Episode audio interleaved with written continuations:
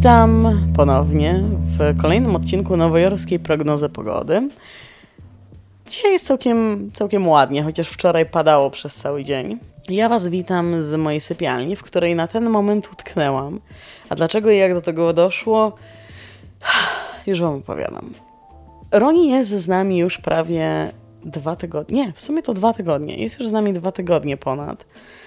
I o ile przez ten czas naprawdę zrobiła ogromne, ogromne postępy, zaczęła wychodzić coraz częściej z podłóżka, zaczęła spać i przebywać gdzieś tam indziej, a nie tylko pod łóżkiem, i zaczęła nawet do nas podchodzić, jak chcemy jej zaoferować smakołyka, to jednak za każdym razem, jak wykonuje jakiś taki, nie wiem, wstaje po prostu, żeby pójść do toalety, to ona od razu się chowa pod łóżko.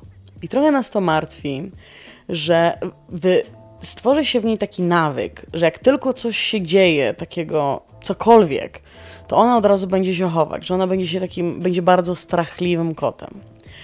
Więc kupiłyśmy border taki specjalny, który będzie miał na celu zasłonięcie przestrzeni pod łóżkiem, żeby ona nie mogła tam po prostu wejść. Tylko problem polega na tym, że Roni aktualnie tam śpi.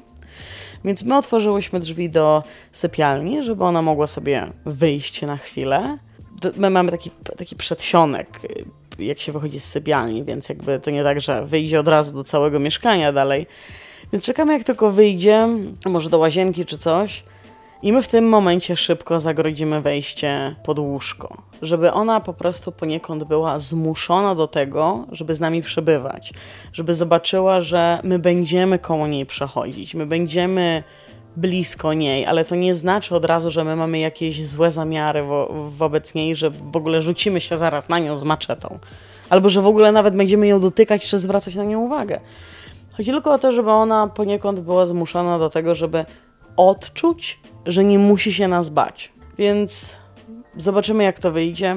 Więc tak to się właśnie zakończyło, że jestem uwięziona we własnej sypialni i czekam, aż mój kot obudzi się i łaskawie opuści opuści sypialnię. Więc e, nie jestem w stanie. Chcę zrobić ten odcinek, bo boję się, że trochę tutaj, trochę tutaj zabawię i będziemy czekać. A jednak chcę nagrać ten odcinek. No więc niestety będę musiała znowu sobie odpuścić yy, rozmawianie o tym, jak wynająć, jak poszukiwać i jak wynająć mieszkanie w Nowym Jorku. Ale po ostatnim odcinku, w którym zasugerowałam, że możecie mi wysyłać pytania ja z chęcią później zbiorę je wszystkie do kupy i odpowiem na nie w kolejnym odcinku, trochę pytań spłynęło. Więc wybrałam sobie kilka tych pytań i zamierzam o nich właśnie teraz opowiedzieć. A, no i z góry przepraszam, że znowu nie będzie wieści z oceanu, no ale ani nie mam możliwości, żeby ani nie mam dostępu do tego, co sobie już przygotowałam, ani też nie chcę mówić zbyt głośno i energicznie, bo wiadomo, chcę jednak, żeby Roni wyszła spod tego łóżka. Natomiast przejdźmy do tematu, tematu dzisiejszego odcinka, czyli QA na temat Nowego Jorku, Stanów Zjednoczonych i w ogóle tego, co chcecie wiedzieć ode mnie. Pytanie numer jeden jest, jak wyglądają zarobki w Nowym Jorku? Nowy Jork, tak jak już wspominałam, w ogóle jak wspominałam Stany, każde Stany mają trochę zupełnie inne standardy. W zależności od tego, gdzie pracujesz, znaczy gdzie mieszkasz, w jakim stanie, no to takiej średniej zarobków możesz się spodziewać. Jeśli chodzi o Nowy Jork i bardziej się tutaj skoncentruję na tym New York City, czyli Manhattan, Queens, Brooklyn, no to jednak te zarobki są całkiem niezłe. Dam za przykład stanowisko asystentki, dajmy na to w firmie prawniczej, i załóżmy, że ta firma jest ulokowana na Manhattanie. Manhattan w ogóle, to jeszcze zanim, zanim przejdę do tego przykładu, Manhattan jest w ogóle takim miejscem, które jest kumulacją dużych firm, dużych przedsiębiorstw, e, w ogóle takich miejsc, które generują bardzo dużą gotówkę. Więc te zarobki automatycznie też będą większe. I tutaj przejdę do tego przykładu asystentki w firmie prawniczej na Manhattanie. Na takie stanowisko zwykłej asystentki, która, gdzie de facto nie potrzebuje żadnego wykształcenia prawniczego, tylko właśnie może bardziej takie administracyjne, na dzień dobry możesz się spodziewać, że zaoferują ci 60 tysięcy rocznie. A, 60, właśnie, bo jeszcze, ja chyba w ogóle nigdy o tym nie mówiłam. Tutaj, jak dostajesz ofertę pracy, czy tam idziesz na interview i w odpowiedzi dostajesz ofertę pracy, y, że ofertę, mam na myśli ofertę zarobkową, mówi, mówią ci, czego możesz się spodziewać, to podają ci to w skali roku, nie w skali miesiąca. Tutaj wynagrodzenie oczywiście nie dostaje się raz na rok, tylko dostaje się raz na tydzień albo raz na dwa tygodnie, albo co drugi tydzień, nie rzadziej, bo nikt by na to się tutaj nie zgodził, ale podają ci y, w skali rocznej, jakiego wynagrodzenia może się spodziewać. W Nowym Jorku, jeżeli oferują ci 60 tysięcy dolarów rocznie, to po odliczeniu taksów i tak dalej, i tak dalej, to jest mniej więcej 3000 dolarów na rękę miesięcznie, dajmy na to. No i to jest taka kwota, która co drugi tydzień do ciebie spływa, półtora tysiąca dolarów, czyli w sumie około 3000 miesięcznie, pira z drzwi. Um, I to jest na dzień dobry. To jest za podpisanie kontraktu. Są niektóre asystentki, wiem, bo mówiła i to moja żona, są niektóre asystentki, które potrafią zarabiać nawet i ponad six figures. Six figures to znaczy ponad 100 tysięcy dolarów rocznie. A ponad 100 tysięcy dolarów rocznie to jest, o kurczę, nie wiem, no około powiedzmy 5 tysięcy dolarów miesięcznie na rękę.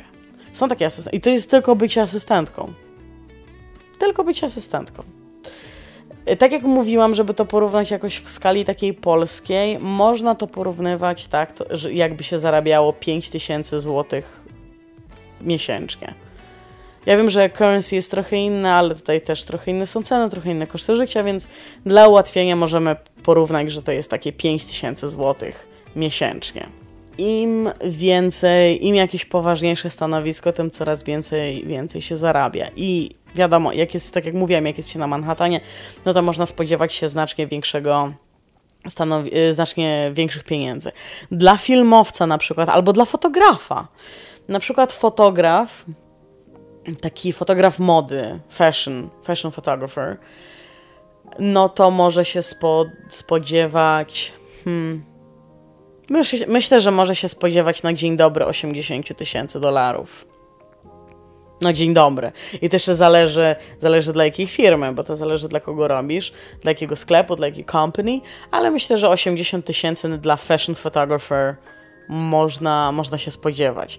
Dla filmowca, yy, na przykład dla zwykłego montażysty, o może tak, nie to, że dla filmowca, tylko zwykły montażysta, że idziesz do, do, do roboty i będziesz tylko montować filmy, nawet nie je kręcić, też możesz się spodziewać 80 tysięcy. Nie chcę mówić six figures, bo to jest takie, to zależy. Zależy, bardzo często oni mówią, że od tego przedziału do tego przedziału i zależy od doświadczenia i umiejętności. I wtedy jak widzą, jakie masz doświadczenie, jak widzą twój performance, no to wtedy ustalają ci jakąś, e, jakąś kwotę.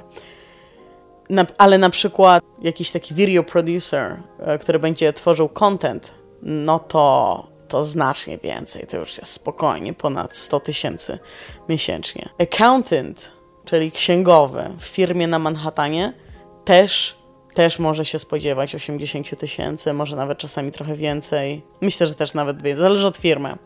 Ale księgowy na Manhattanie też może się spodziewać tyle. O, salespeople, czyli handlowce. Jak jest się dobrym handlowcem i pracuje się w firmie na Manhattanie, to można naprawdę piękne pieniądze zarobić. Piękne, piękne pieniądze, naprawdę. E, kogo by tu jeszcze wam, jaki przykład? Ale wiecie, na przykład w takiej firmie construction, nie? Czyli w budowlance. Jest tutaj coś takiego jak super i to jest taka osoba, która ogarnia wszystko, jakby organizuje cały system pracy. E, jak, jak, co, jak co jest robione i co kiedy będzie robione i kontaktuje się z tą i z tą firmą, która ma zrobić to i to i z inną, która ma zrobić coś innego i tak dalej, i tak dalej. My na to mówimy super. I taka osoba, jeżeli ma bardzo duże doświadczenie, a ta firma construction znajduje się na Manhattanie, to też spokojnie ponad ponad six figures może wyciągnąć. No i już nawet nie będę wspominać o jakie, o jakie się najbardziej opłacają zawody. Prawnik. Prawnik w Nowym Jorku to jest, jak jest się dobrym prawnikiem, to zarabia się naprawdę piękne pieniądze. A prawnik w Stanach Zjednoczonych jest zawsze potrzebny, ponieważ prawo w Stanach Zjednoczonych jest skonstruowane tak, że zawsze możesz o cokolwiek pozwać i zawsze się możesz do wszystkiego przyczepić, więc prawnicy zawsze mają sporo, sporo roboty. Albo na przykład immigration law, tak, yy, sprawa od imigracji. Jest tutaj tyle imigrantów, że ta imigracja, y, ci prawnicy, immigrant lawyers, to oni też szaleją. No i lekarze. A zwłaszcza jak jest jeszcze plastic surgery, czyli chirurg plastyczny, no to, to już jest petardo, to już jest 300 tysięcy rocznie. Tak, jak, jeżeli jest się dobrym, jeżeli jest się całkiem niezłym takim chirurgiem plastycznym w Stanach, w Nowym Jorku, no to, ale, ale najlepiej to w Kalifornii, wiecie, no, nie tyle co w Nowym Jorku, jeżeli jeżeli jest się chirurgiem plastycznym, to lepiej jest pojechać do Kalifornii. Tam, jest to, tam, tam operacje plastyczne są znacznie bardziej popularne, więc tam lepiej jest kręcić taki biznes. Ale w Nowym Jorku też spokojnie, lekką ręką 200 tysięcy rocznie albo 300 tysięcy rocznie. No więc y, tak wyglądają mniej więcej zarobki. I tak jak mówię, no to jest to tak samo jakby zarabiać 300 tysięcy złotych rocznie.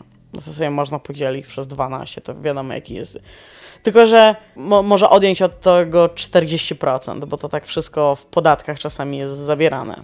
Nie, spore podatki. Jeżeli, słuchajcie, jeżeli wy narzekacie na wysokość podatków w Polsce, to nawet nie chcecie wiedzieć, jakie podatki, jakie podatki płacą Amerykanie. Bo tutaj płacisz i podatek federalny, czyli ten rządowy, i podatek stanowy. A jak jeszcze mieszkasz gdzieś indziej, to jeszcze podwójny podatek musisz zrobić, potrójny, tak? Federalny, w jednym stanie i w drugim stanie.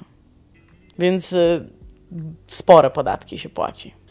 Przejdźmy do kolejnego pytania. Kolejnym pytaniem jest, przepraszam, ja to mam na telefonie. Kolejnym pytaniem jest, na jak długo najlepiej jest odwiedzić Nowy Jork?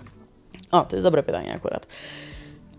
Ja uważam, że dwa tygodnie przy naprawdę, naprawdę intensywnym zwiedzaniu to jest minimum. Moja mama odwiedziła nas w tamtym roku, w okolicach lata, i przyjechała na jakieś niecałe dwa tygodnie. Chyba to było 12 dni albo 13 dni, coś w tym stylu. I no, nie mogłyśmy sobie pozwolić na jakieś intensywne zwiedzanie, ponieważ ja mogłam wziąć mamę gdzieś dopiero po godzinie czwartej, więc jakby od razu połowa dnia była ucięta.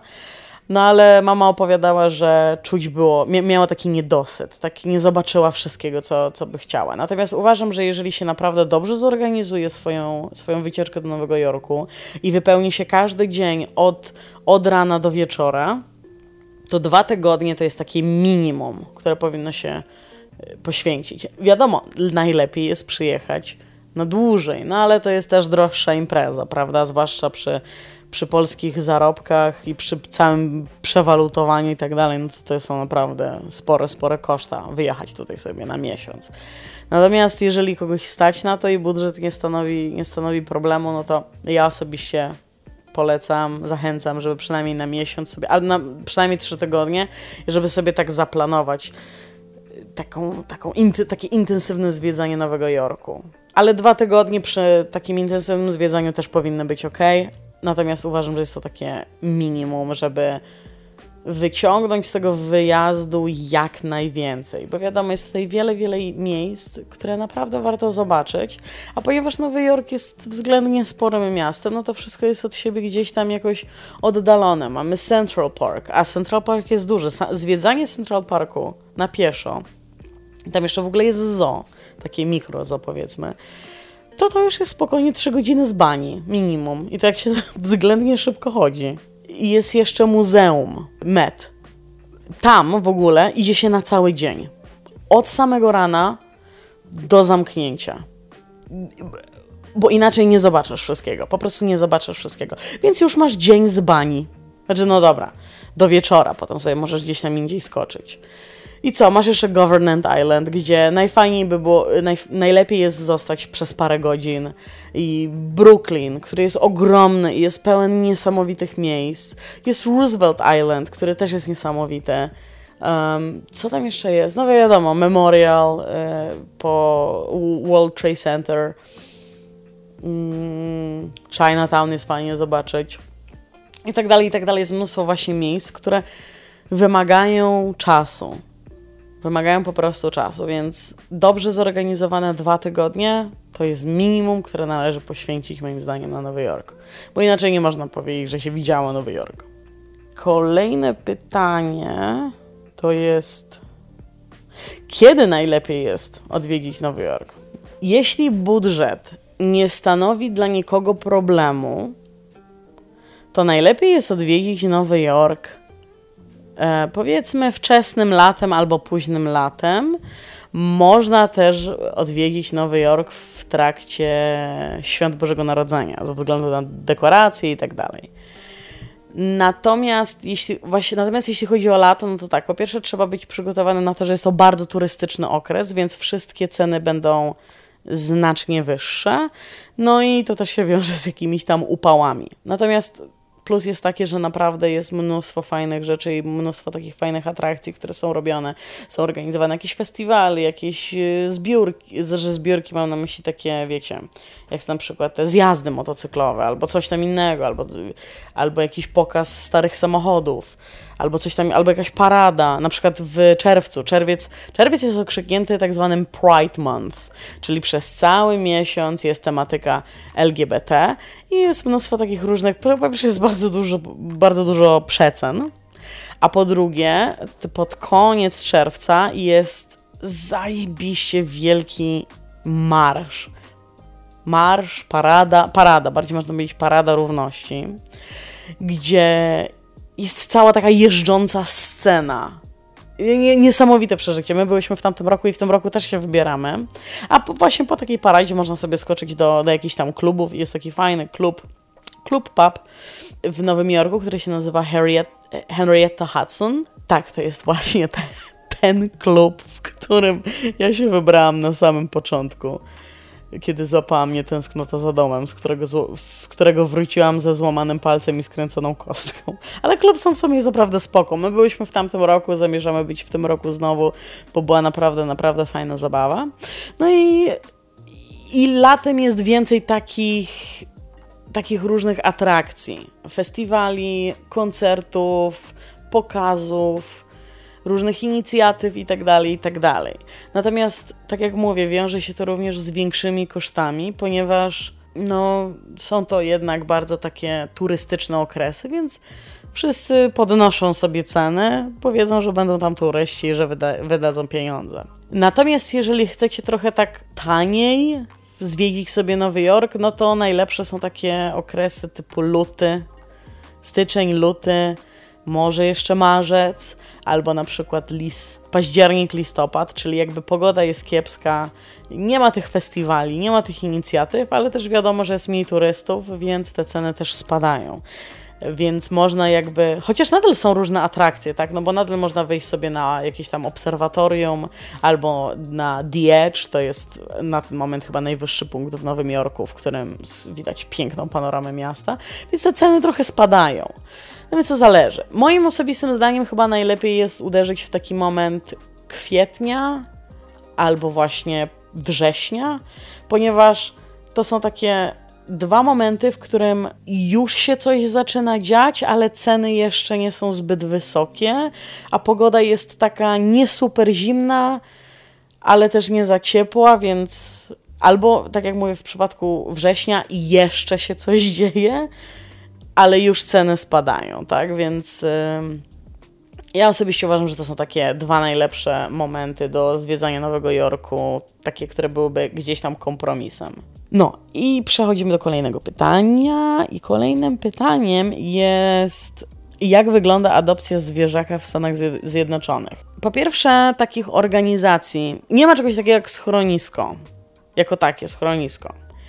Znaczy inaczej, jest mnóstwo różnych organizacji, które się gdzieś tam zajmują zwierzętami takimi bezdomnymi, ale nie wiem, czy można to nazwać schroniskiem, jakimś takim shelter czy coś takiego. To są po prostu takie organizacje, które, fundacje, które zbierają zwierzęta z ulicy i starają się im znaleźć dom. I jest takich organizacji mnóstwo mnóstwo, ogrom w Nowym Jorku. Zazwyczaj taka organizacja ma swoje albo konto na Instagramie, albo konto na Facebooku, a na pewno stronę internetową i zazwyczaj pokazują zwierzęta, które mają do adopcji. Nie wszystkie, w sensie nie wszystkie pokazują, ale znaczną większość. I jak już się wybierze takiego zwierzaka, no bo czasami taki zwierzak faktycznie jest gdzieś tam albo u weterynarza leży, albo jest jakoś hospitalizowany, albo coś, albo znajduje się w jakimś tam domu zastępczym, e, czy tam tymczasowym, o tak to się nazywa, no to później jak już się wybierze jakiegoś takiego zwierzaka, nie wiem, należy napisać do tej strony takie zgłoszenie, że jest się zainteresowanym adopcją kota, takim i takim. Niekoniecznie trzeba wybrać, można po prostu od razu napisać i powiedzieć, hej, chcemy zaadoptować kota. I oni ci pytają, czy, czy już sobie jakiegoś wybraliśmy. Można powiedzieć tak, nie, Przede wszystkim, w pierwszej kolejności, przynajmniej ja to podam na przykładzie tego, jak wyglądała nasza, nasza taka cała procedura adopcyjna Roni. My złożyłyśmy taką aplikację, dostałyśmy praktycznie od razu, natychmiast, a to był weekend. Na, z marszu dostałyśmy jakąś odpowiedź. I nas poproszono o dwa kontakty, takie references, do takich osób poleconych, które, z którymi oni mogą się skontaktować. I te osoby po prostu potwierdzą, że no nie wiem, jakimi my jesteśmy ludźmi, czy jesteśmy odpowiednią, odpowiednimi osobami do adopcji zwierzaka, jakimi byśmy byli właścicielami i tak dalej. My popro ja poprosiłam swoją mamę i poprosiłam swoją przyjaciółkę Sonę i oni się skontaktowali z moją mamą i z Soną i zaczęli tam pytać o różne rzeczy, czy, uwa czy, czy uważasz, że my byśmy byli taki, tacy i tacy i tak dalej, i tak dalej, i tak dalej, jakie jest moje doświadczenie. Po prostu generalnie chcą chyba jakiegoś potwierdzenia w ty, y, potwierdzenia tego, co ty wypisujesz w ankiecie adopcyjnej, bo tam jest mnóstwo, mnóstwo pytań, na które musisz odpowiedzieć. Szukają jakiegoś takiego potwierdzenia, że jesteś po prostu jakąś taką wiarygodną osobą, że mogą ci ufać i tak dalej. Potem umawiają się z tobą na wideokonferencję i chcą zobaczyć twój dom jak on wygląda, czy on jest wystarczająco dobrze zabezpieczony, czy jest wystarczająco czysto. Yy, i po prostu generalnie zobaczyć, jak wyglądałby nowy dom dla tego zwierzaka, czy jest bezpiecznie, czy jest schludnie, jak żyjemy, jak mieszkamy, czy są może jakieś niebezpieczne przedmioty, czy cokolwiek, bla, bla, bla, bla, bla, bla. I po takiej rozmowie, po takiej wideo, wideo prowadzaniu, dostajesz odpowiedź, czy jesteś zaakceptowany do zaadoptowania zwierzęcia. Oni mówią, tak, jesteście za, zaakceptowani, no i teraz możemy się dalej umówić na jakieś tam szczegóły. I po tej rozmowie my miałyśmy też, i po, po tej rozmowie, jak my już zostałyśmy zaakceptowane, to my wtedy mamy rozmowę z tą osobą, y, w naszym przypadku to była Alysa, która miała tego kota miała Roni. I my miałyśmy wideo rozmowę z nią, y, podczas której mogłyśmy ją wypytać o wszystko związanego z, y, z, z akurat z Roni. Ja, jaka jest, y, jakie ma nawyki, czy, czy drapie meble, czy jest taka, śmaka, owaka i tak dalej. I wtedy po takiej rozmowie to my decydujemy, czy faktycznie chcesz się skoro już jesteście zaakceptowani, tak to wtedy ty decydujesz, czy faktycznie chcesz się zdecydować na adopcję tego, tego konkretnego zwierzaka, albo czy w ogóle chcesz się zdecydować na adopcję zwierzaka. No i my się akurat zdecydowałyśmy i potem się tylko umawiasz na odbiór. Aha, jeszcze jedna rzecz. E, za, za adopcję, za podpisanie papierów adopcyjnych płaci się 200 dolarów. To nie jest tak jak w Polsce, że w sumie za darmo dostajesz kota. Płacisz 200 dolarów za to. No, ja na początku, jak o tym usłyszałam, takie, Boże, bierzesz kota, którego nikt nie chce i jeszcze musisz za to zapłacić. Ale w sumie, jak tak sobie o tym pomyślałam, to przy tych kotach i przy tych psach naprawdę jest wszystko robione. One są odrobaczane, one są sterylizowane czy tam kastrowane, są doprowadzane do jakiegoś takiego porządku. A ponieważ w Stanach Zjednoczonych płaci się naprawdę za wszystko i to są naprawdę w ogóle koszt utrzymania zwierzaka, jeśli chodzi o opiekę weterynaryjną, to są, to są zajebiście duże pieniądze, naprawdę. To naprawdę trzeba wiedzieć, na co się, na co się piszesz. Więc to dwie, jak tak sobie pomyślałam później, to 200 dolarów, które poświęca się na tego umowę adopcyjną, to naprawdę to są grosze w porównaniu z tym, co zostało włożone do tego, y, w tego kota, w tego zwierzaka. Bo sama kastracja, czy tam sterylizacja kosztuje od 600 dolarów wzwyż. A już nie mówiąc o jakichś szczepieniach, które one mają, y, te zwierzęta robione, y, jakieś dodatkowe inne leki i tak dalej, i tak więc to jest naprawdę nic w porównaniu z tym, co oni robią. No i przechodzę do ostatniego pytania, jakim jest, jak bardzo różni się życie codzienne w Polsce i w Stanach? Generalnie powiem Wam tak, Amerykanie mają tendencję do tego, że oni bardzo dużo rzeczy sobie ułatwiają. Ja na przykład nie pamiętam, kiedy ostatni raz poszłam sobie do sklepu. Znaczy wiadomo, dobra, kupuję w sklepie, w sklepach polskich różne produkty, ale tak, żeby pójść kupić takie codzienne zakupy, Półtora roku temu ostatni raz poszłam faktycznie fizycznie do sklepu, żeby zrobić zakupy. Takie do domu. No i wiadomo, nie liczę tego, jak wyjdę sobie na, na Greenpoint do jakiegoś sklepu, gdzie chcę kupić po prostu polską kiełbasę, bez to polski produkt. Tego nie liczę. Ale mówię takiego supermarketu. Pół, czy, czy takiego grocery store, czy delikatesu, żeby zrobić po prostu zakupy do domu, jak papier toaletowy, sól, pieprz, coś tam jeszcze innego, jakieś mleka, nie mleka i tak dalej. Półtora roku tego nie robiłam. Ja kupuję wszystko na Amazonie, bo tutaj jest coś takiego jak Amazon Fresh i to jest taki, nie wiem w sumie jak to nazwać, no po prostu mają taki swój market mały i ja sobie po prostu zamawiam jedzenie. W sensie produkty. I pomidory, i jajka, i mleko, i bekon, i ser, i coś tam innego i tak dalej. Jest jeszcze coś takiego jak Whole's Food. E, I z tego też zamawiam. E, I Whole's Food ma to do tego, że oni mają bardzo zdrowe, bardzo takie organiczne rzeczy. I to też jest Amazona. To to jest takie bardzo duże ułatwienie, że ja już nie muszę chodzić do, do sklepu. I zresztą nawet sobie teraz tego nie wyobrażam, jakbym jeszcze miała zapitalać raz w tygodniu na przykład, żeby zrobić sobie... Tym bardziej, że wiecie, w Nowym Jorku posiadanie samochodu jest naprawdę bez sensu, bo nie znajdziesz miejsca parkingowego Znalezienie miejsca parkingowego naprawdę graniczy z cudem, więc nie wszyscy tutaj mają auto. Więc po prostu najlepiej jest sobie zamawiać żarcie, w sensie produkty, to ci je przy, przywiozą.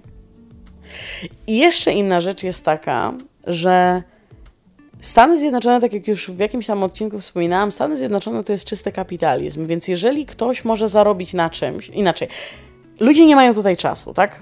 Więc chcą sobie ułatwiać życie. A ponieważ jest to kapitalizm i ludzie chcą zarabiać pieniądze, to jest, to, mnóstwo, to jest tutaj mnóstwo takich różnych rozwiązań, które ułatwiają ludziom życie. No, no i tym pięknym akcentem zakończę dzisiejszy odcinek. Nadal czekam, aż mój kot wyjdzie, wyjdzie spod, yy, spod łóżka. Mam nadzieję, że niedługo to nastąpi i będziemy mogły zrobić małą. Yy, łóżkową rewolucję, że się tak wyrażę. Dzięki Wam wszystkim za, za uwagę. A wiadomość od wszechświata, jaką dzisiaj mam Wam do przekazania, to thoughts become things, czyli myśli stają się rzeczami. Dzięki za uwagę i do usłyszenia.